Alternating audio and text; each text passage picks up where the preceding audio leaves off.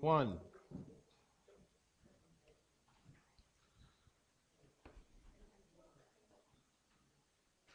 Matthew chapter 21.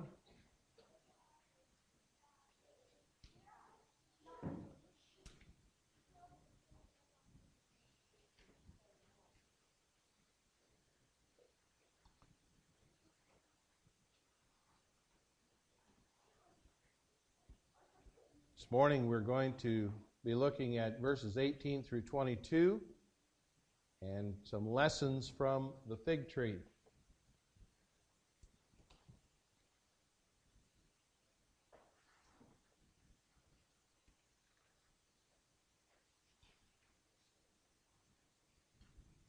Lessons from the fig tree. Until I really began to study some of the things about fig trees in the, the Bible, I thought figs were just things that were that yucky stuff in fig Newtons. How many of you love fig Newtons? Anybody? Oh my goodness.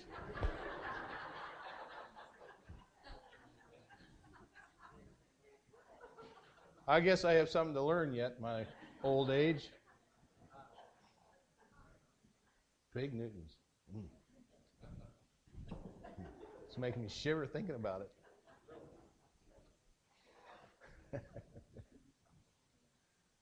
yeah. Matthew chapter 21. We'll not talk about figs right to begin here, but let's talk about Americans spend billions of dollars annually trying to look good. Advertisers constantly remind us of the most important need of looking good. Botox, diets, health spas, new fashions, outward appearance takes the forefront in our world today. Now, we may lack many things in terms of knowledge and understanding, but no one can accuse us of failing to be wrinkle free, stylish, and trendy people, right? we want to, I want to quick, be quick to point out, for the most part, there's nothing wrong with looking good, okay? Not inherently wrong. I think most of you did a real good job in getting yourself ready for church, and you look pretty good this morning. Certainly, it's better to look good than to look badly. It's no sin to improve your appearance unless, of course, that becomes an idolatrous shrine. But the problem is when concern f- focuses upon improving the outward appearance only to the great neglect of the inward life. It's the thought that if one looks appealing and attractive, that all of life will fit together into one big happy package. And yet, when the inward life lacks evidence of divine life, the outward appearance suddenly loses any lasting value. And a window dressing of spirituality and interest in religion can, cannot suffice for the soul's great need of a fruitful faith relationship in a living God. And that's what Jesus is challenging us this morning here with this passage in Matthew 21. You know, Jesus had an uncanny knack. Of course, he's God, and he has the ability to do things that we can't do.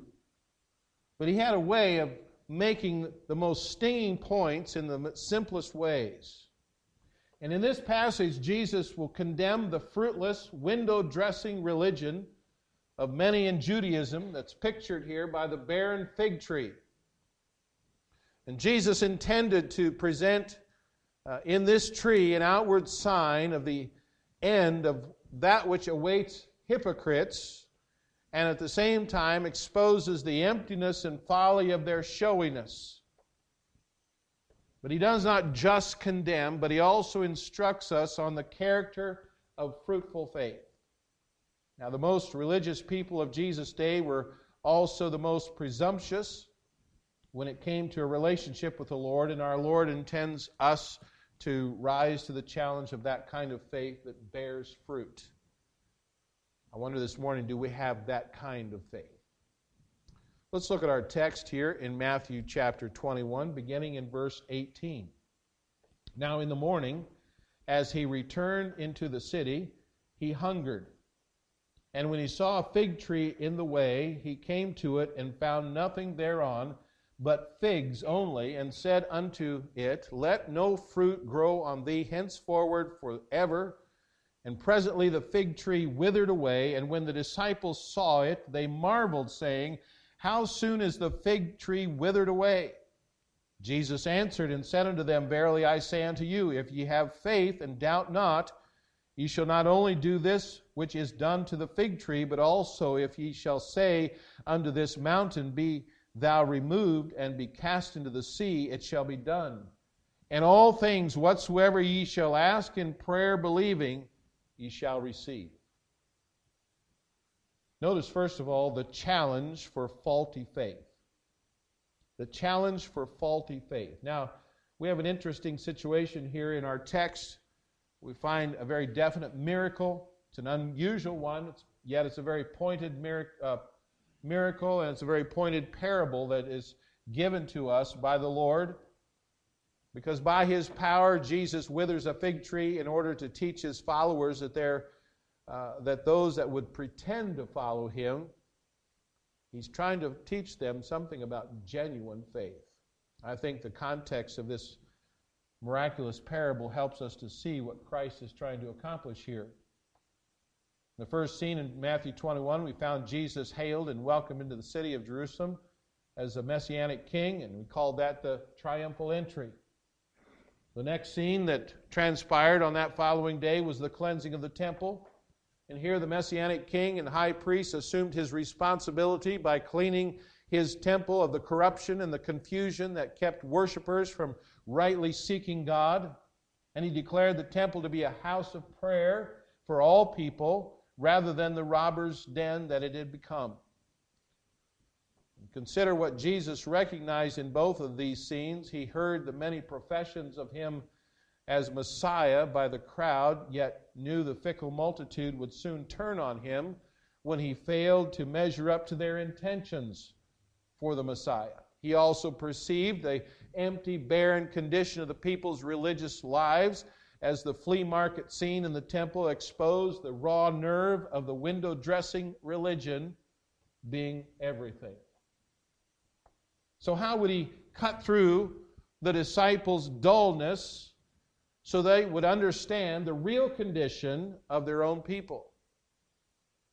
He does so through an involved parable, inflicting a curse upon the barren fig tree to expose a far worse reality among the religious lives of Israel.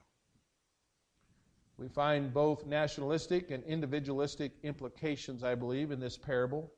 On the one hand, it points to a nation that's supposed to be the people of God, yet who had traded their relationship to Him for a smug satisfaction of external conformity to outward religious practice. On the other hand, you have individuals that made up this nation, so the parable actually goes to the core of each person that made up the spiritual appearance of Israel. One person after another would pride themselves on the appearance of their religious window dressing, yet they bore no fruit. They bore no fruit of a right relationship with God. And that's the danger that a church can slip into even today. The same pattern, being satisfied with lots of activity, but inwardly they lack the Holy Spirit filled life. And we must face the reality that there that little is required in our day to call a gathering of religious intentions of a church. One young man who said that he attended a church was asked about his thoughts on God, and he said, Oh, I believe God. I believe in God. And then he was asked, Well, good. Do you believe that God is? Who do you believe that God is? He stumbled around for an answer and never really came up with one. And after a bit of discussion, it was apparent this young man did not know the God he professed to believe. That kind of faith produces no fruit. And you'll talk to many people who say, Oh, yeah, I believe in God. Well, who do you believe God is? And what did God do for you? Oh, I don't know. See, that, that kind of faith is not going to produce fruit. And Jesus challenges us here this morning that this is a faulty faith. And notice how he exposes this faulty faith. Notice, first of all, the promising appearance, the promising appearance of fruitfulness. When Mark recorded this parable, this miracle, he puts forth a chronology here that of what took place. Matthew kind of just de- deals with it thematically. Mark tells us that on the way to the temple, which ended with Jesus cleansing it, he passed by this fig tree which was in full leaf without fruit.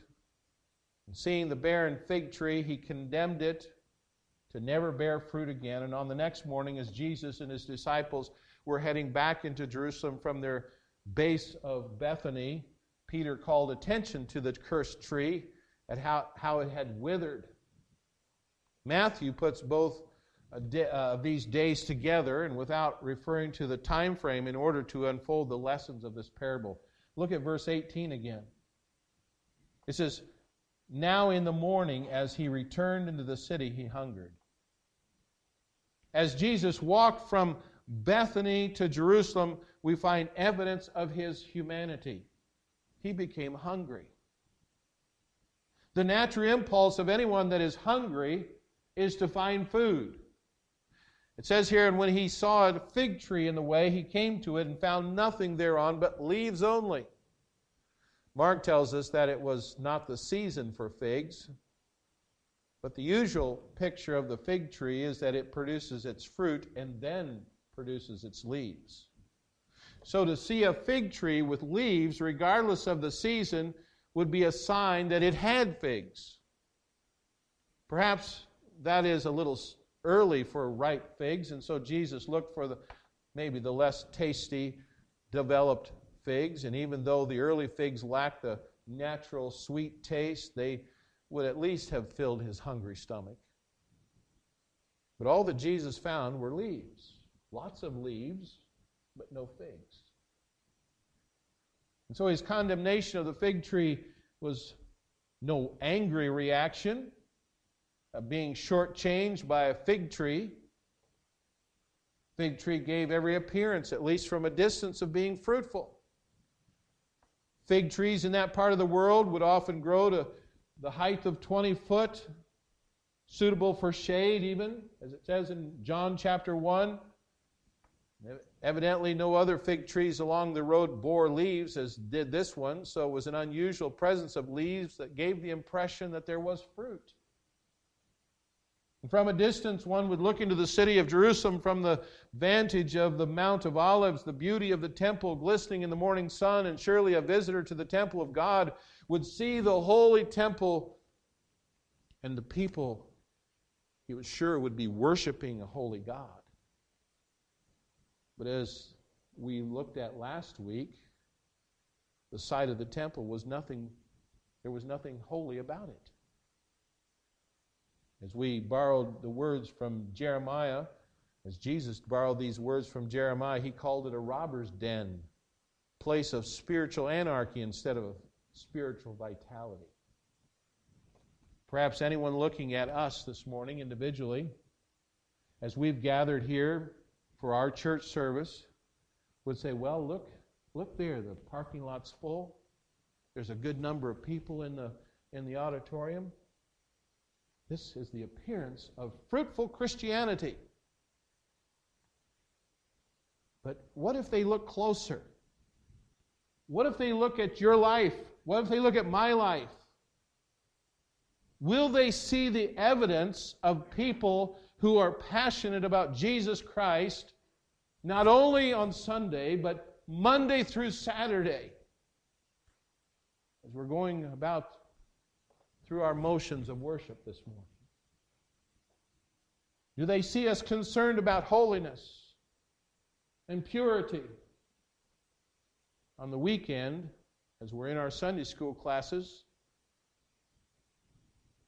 but do they find us devoted to Jesus Christ and following Him throughout the week as we appear to be in church on Sunday. This is the challenge of faith in Christ. A genuine faith is not just about leaves. We can have the appearance of being a very spiritual people, but it's just leaves, no fruit. And so there's the promising appearance of faithfulness. Notice, secondly, the certain discovery of fruitlessness. We notice that Jesus looked closer at the fig tree to see whether or not it had fruit. It says here, but he came to it and found nothing thereon but leaves only. Beautiful, shapely, sturdy green leaves covered the tree, but that's all. Leaves supposedly gave, giving evidence of fruit, but there was no fruit. Jesus discovered the tree's fruitlessness. Jesus used the fig tree in another parable to express the same problem of fruitlessness and divine response. In Luke chapter 13, beginning in verse 1, it says, There were present at that season some that told him of the Galileans whose blood Pilate had mingled with their sacrifices.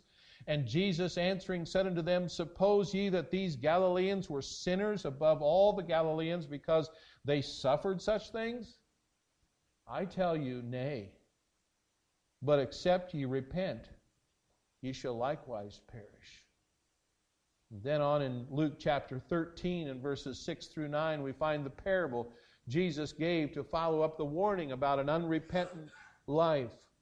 It says there, He spake unto also this parable. A certain man had a fig tree planted in his vineyard, and he came and sought fruit thereon, and found none. And said he unto the dresser of his vineyard, Behold, these three years I came, I come seeking fruit on this fig tree and find none. Cut it down. Why cumbereth it to the it the ground? And he answered and said unto him, Lord, let it alone this year also, till I shall dig about it and dung it, and it shall bear fruit well. And if not, then after that thou shalt cut it down. You notice there the owner of the vineyard came looking for fruit on a fig tree, but did not find any. His patience was shown in that three years he had come looking and still hadn't found any fruit.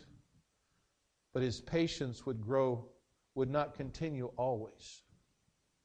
Every provision was made for the tree to bear fruit, and if it didn't, it would be cut down. You know, we can put on a good appearance for others so that everyone thinks we're wonderful Christians. Be assured of this. Jesus Christ will discover whether or not we have fruit of true faith in Him. I think it is important that we ponder this emphasis on fruit. Many churches today are much more geared toward accepting appearance that comes through words rather than recognizing fruit. James warned about this kind of deceitful faith that goes to great lengths in an outward profession, yet is deficient when it comes to fruit. In James chapter 2, and please don't under, misunderstand me. Jesus looked at the fig tree and he found nothing thereon but leaves only. Even a little fruit would have been something, right? Even a little fruit would have qualified and been worthy in the eyes of Jesus, but there was none. Now, I'm not suggesting some type of arbitrary standard that each one of us must conform to if we're going to call ourselves Christians. That happens in legalism, and that's not what we find teaching in the Scripture. Instead, even a little fruit, even immature fruit that lacked the sweetness of maturity, would have been acceptable to Christ and nurtured by Him. Some evidence of His character working inwardly and outwardly in our lives by the Holy Spirit surely must be basic to calling ourselves Christians. And let's not presume that just the outward appearance of being a Christian will slip by the searching gaze of Jesus Christ. As he explained in the parable of the soils, the seed of the gospel planted upon good soil of a regenerate heart, which also beareth fruit and bringeth forth some a hundredfold, some sixty, and some thirty. Be certain that Christ will discover fruit or fruitlessness. We come to inevitable declaration for the fruitless. And an in- inevitable declaration for the fruitless. Maybe what Christ said to the tree seems odd to the disciples. He said, Let no fruit grow on thee henceforward forever. Mark refers to this in Peter's words as Jesus having cursed the fig tree. The word expresses an alienation or separation from blessing. Israel could experience God's blessing, which implied fruitfulness and divine provision as they obeyed the Lord, or they could face his cursing, which called for loss and destruction and fruitlessness by their disobedience and their unbelief. Jesus' curse of the fig tree was actual and parabolic. And presently the fig tree withered away. From the roots up, the tree at its foundation dried up and died. When the roots of one's life fails to soak up the life-giving relationship to Christ by faith, just like the fig tree, that person withers up withers up and under the divine curse. I think the great challenge for each one of us is to make sure that we're not simply presuming that we're Christians because we have nice leaves, because we have a nice outward profession of the Christian faith. So long as a person is content with just leaves of religion, with a reputation of being alive while he is really dead, and a form of godliness without the power, so long as his soul is in great peril, so long as he's satisfied with just going to church, receiving the Lord's Supper, maybe, being called a Christian, while his heart is not changed and his sins not forsaken, so long as he's daily provoking God to cut him off without remedy. Jesus challenges us concerning faulty faith this morning. Every challenge of Christ is a call to turn to Him and find in Him a merciful and ready and able to transform us into true, fruitful followers of Christ the King. And then we find here the challenge for fruitful faith. The challenge for fruitful faith. We find the disciples facing a, if you please, a Shazam moment. Remember Gomer? Wow! They saw the withered fig tree, but had not yet connected the miracle of the parable that Christ was teaching them. So we find Jesus patiently instructing them and applying the lessons of the fruitful faith and he doesn't scold them for not catching on. Well, the Lord's patient with, with us, isn't he? Sometimes we're so dull and we just, just we just don't get it. The disciples were that way, and so Jesus was patient.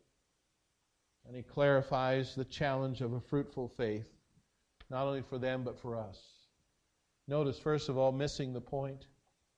We immediately find them missing the point made by the miracle turned parable It says, and when G- and the disciples saw it, they marveled, saying, How soon is the fig tree withered away? Wow, that was quick. Jesus never wasted his words or his acts. He never used his power for some selfish moment, motive. He certainly never used his might for impulsive displays of anger. So, in his explanation, Jesus talks about faith the kind of faith that is found in all that do not doubt, and the kind of faith that is connected to believing prayer. That will follow. For the moment, let's consider that the disciples missed the point made by the miracle. Now, we're not too hard on them, I hope, because how many times have we missed the point? seeing a tree immediately withered, as we find the disciples doing, might have been wondrously amazing to us. Earlier in the transfiguration of Christ, we find the three disciples amazed at the, what they saw, and yet they did not understand the extent of the revelation given to them. You remember Jesus calmed the stormy sea, and the disciples, they were fully amazed. They said, Wow, uh, who is this that even the winds and the waves obey him? The point is that sometimes we miss the point. I'm afraid that happens quite regularly in sermons, and I'll take the blame for that. But it happens also quite often in the life as the Lord constantly tries to intervene in our lives and work in powerful ways. We're amazed at a way that we escape the unscathed sometimes. We're amazed at what, what God is doing, and yet how many times have we really just missed the point? We might be like the disciple. How did that happen? How soon is the fig tree withered away? And God commanded it. He demonstrated His power to teach them that the life of true faith will be fruitful. But He makes the point with them in a very vivid way. Notice, making the point. What was missing in the religious people of Israel? Wow, they were they were offering sacrifices, they were participating in worship, they gave their tithes, they prayed, they even lived very morally commendable lives. And that would have put them in the inner circle of the most of most churches today. They they yet they lacked faith. They lacked faith in God and his provision for them through his son. They wanted a Messiah of their own design, and they failed to believe that he had revealed himself through his son. Faith was missing.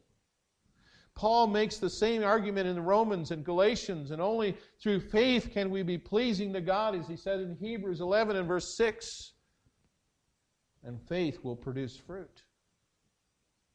Consider how Jesus explained it in his answer to their question of how the fig tree withered all at once. He said, Verily I say unto you, if ye have faith and doubt not, Ye shall not only do this which is done to the fig tree, but also if ye shall say unto this mountain, Be thou removed and be cast into the sea, it shall be done.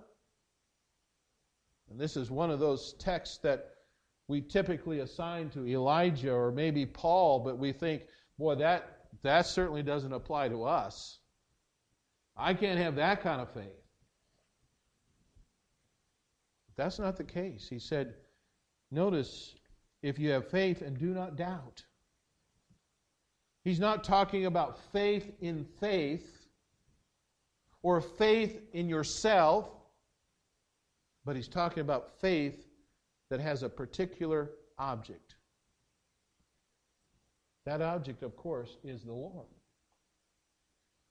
What are you called if you have faith in Jesus Christ and his saving work?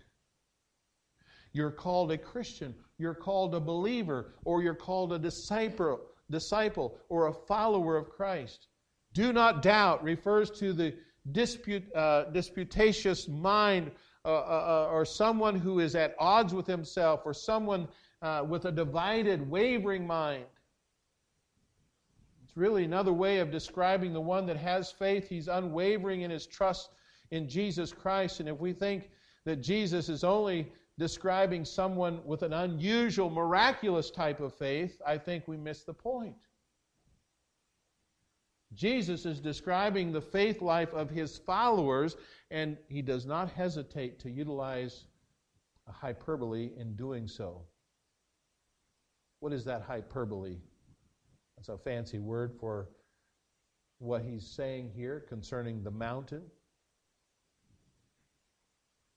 Do we ever have an example in the Bible of someone having a need to command a mountain to be moved away?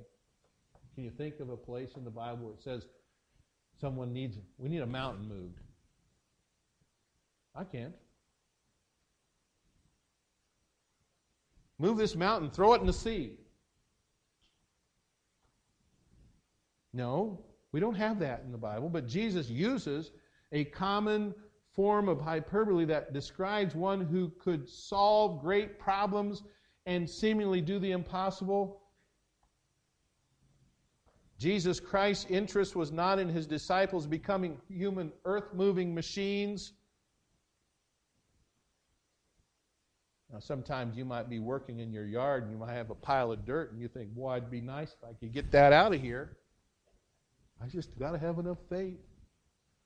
No, he's not interested in you becoming a human earth moving machine. Rather, he's using figurative language here to help us understand the supernatural lives of his followers are that way because of the practice of faith.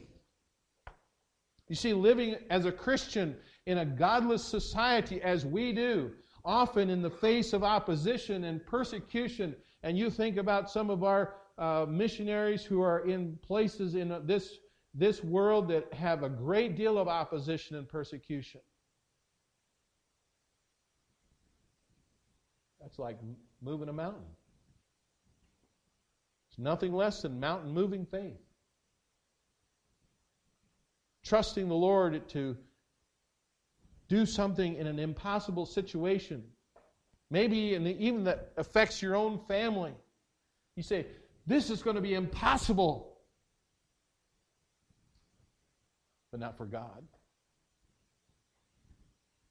Trusting the Lord in those impossible situations, even having a mountain moving faith. What Jesus calls for is faith, a faith life that results in fruitfulness as Christians. Paul tells us, For we walk by faith, not by sight. Christians face needs, and our church faces needs. And we might say, Well, that's a mountain. But because we've trusted the Lord to save us and sanctify us, we trust Him with these enormous needs so that all around us, often without even realizing, the fruit of faith is borne as a display for God's greatness.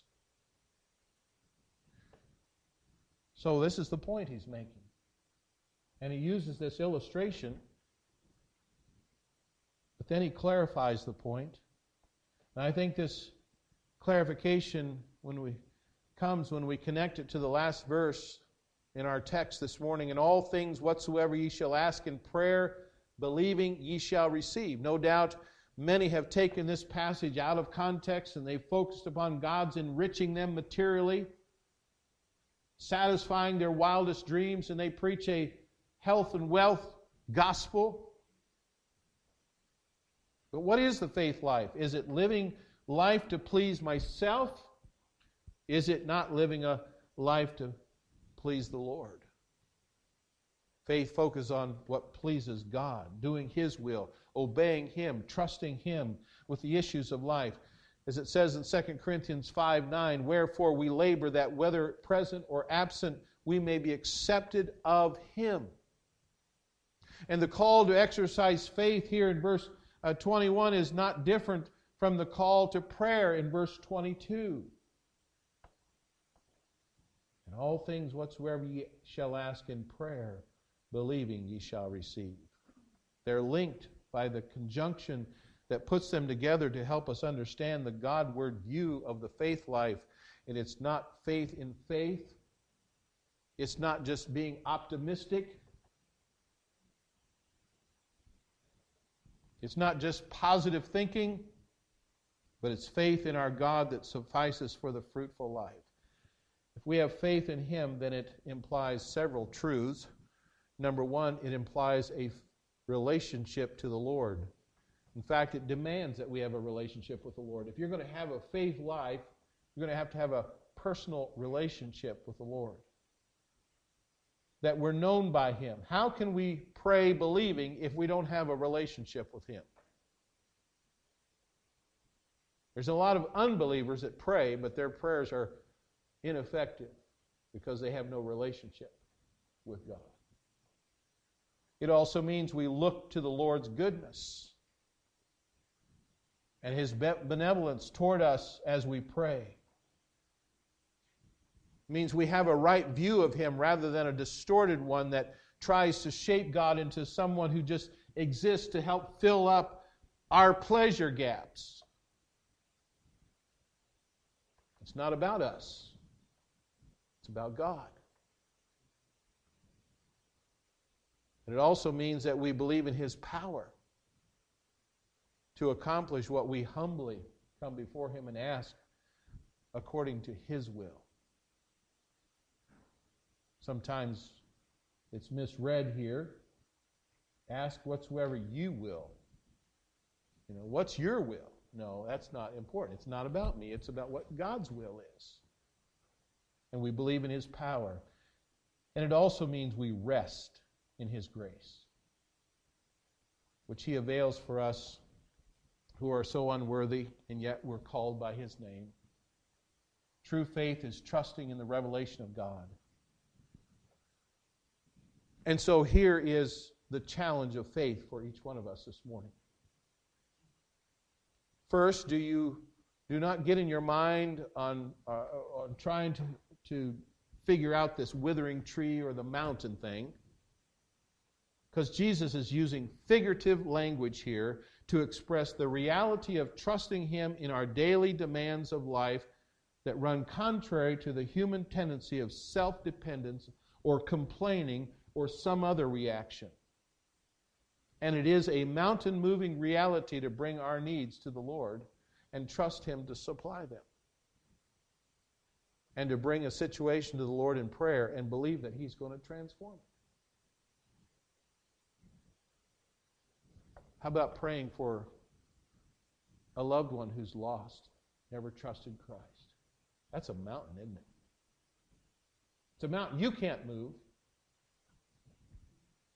but it's a mountain that God can move.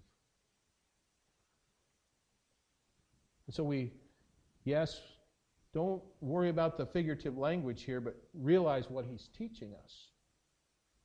And notice, secondly, we have to have a focused faith because sometimes the mountain that needs to be moved is us. Talked about this in Sunday school this morning. Our number one enemy is not the devil, our number one enemy is me. And as we pray, as we seek the Lord and His will, and we believe to, uh, to Him to work in particular needs and issues of life, He often changes us, does He not? He strengthens our holy resolves. He increases our reliance upon His grace. He brings us to the place of contentment, and He gives us joy, even in the middle of difficult times. And then finally, fruitful faith. Fruitful faith affects the character in your life and enlarges your witness in the world around you. The kind of faith, that kind of faith that does not affect your passion for Christ or your desire for holiness or your love for worship or your humility at the thought of God's greatness, the kind of faith that doesn't do those things, is a suspicious faith.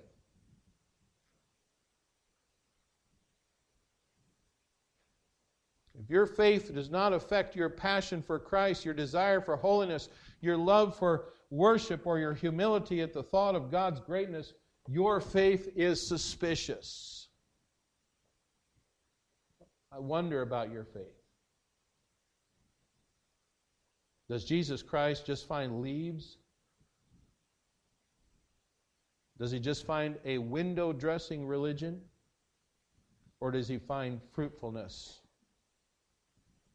Is there genuine, real faith in our midst this morning, in our lives? That's the challenge that Jesus is giving to us here in this passage. Let's pray. Let's pray. Father in heaven,